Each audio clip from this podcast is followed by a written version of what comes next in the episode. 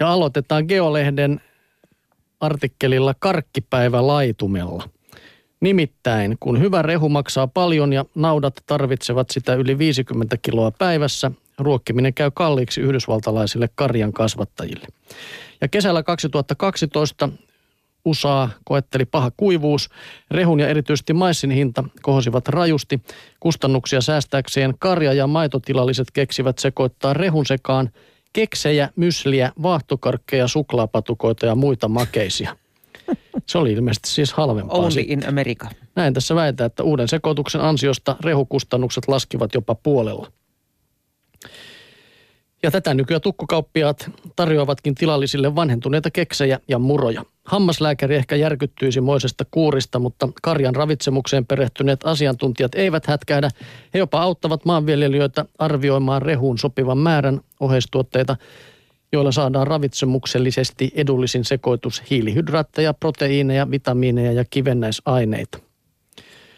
Kalifornian yliopiston eläintenhoidon asiantuntijan Jim Oltienin mukaan makeiset käyvät lehmällekin, kunhan ne muodostavat vain kymmenesosan päivän ravinnosta. Mutta joka päivä saa karkkia syödä. Niillä on siis joka päivä se karkkipäivä. No sitten tämä uuden rehuseku, rehusekoituksen ekologinen etu on, että siinä käytettävät makeiset ovat pääasiassa hylkytavaraa, joka muuten menisi roskiin. Erityisen ruoansulatusjärjestelmänsä ansiosta märehtijät pystyvät muuttamaan ihmiselle käyttökelvottoman jätteen ravinnoksi. Makeisissa on myös runsaasti energiaa, niiden sokeri- ja rasvapitoisuus nostaa karjan tuottavuutta yhtä paljon kuin normaali väkirehu. Ja maitotilalliset väittävät makeiskuurin jopa kasvattaneen maidon tuotantoa.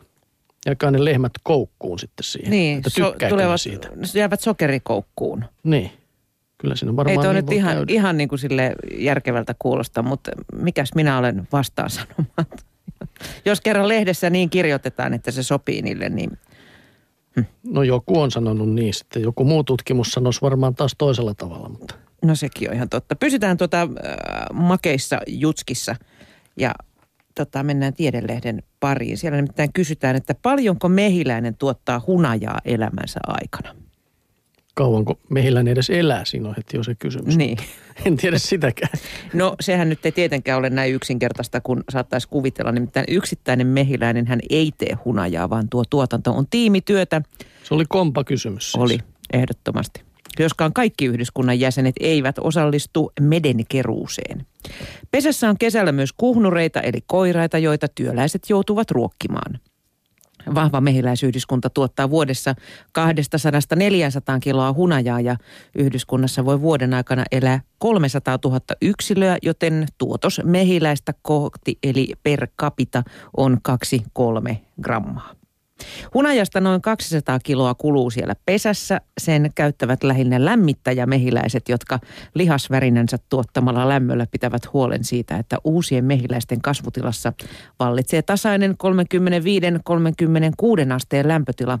Omiin elintoimintoihinsa yksittäinen mehiläinen tarvitsee noin 0,6 grammaa koko elinaikanaan, joka kesällä on muutamia viikkoja Okei. Okay. vähän aikaa sitä suristella, vaan Niin. sitten menemään tuolla. Mutta tota, lihasvärinän tuottamalla lämmöllä pitävät huolen siitä, että uusien mehiläisten kasvutilassa vallitsee tasainen lämpötila.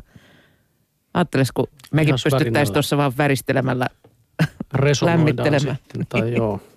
No joo, mutta minä ainakin käytän sitten hunajaa kaksi teelusikallista päivässä. Mm.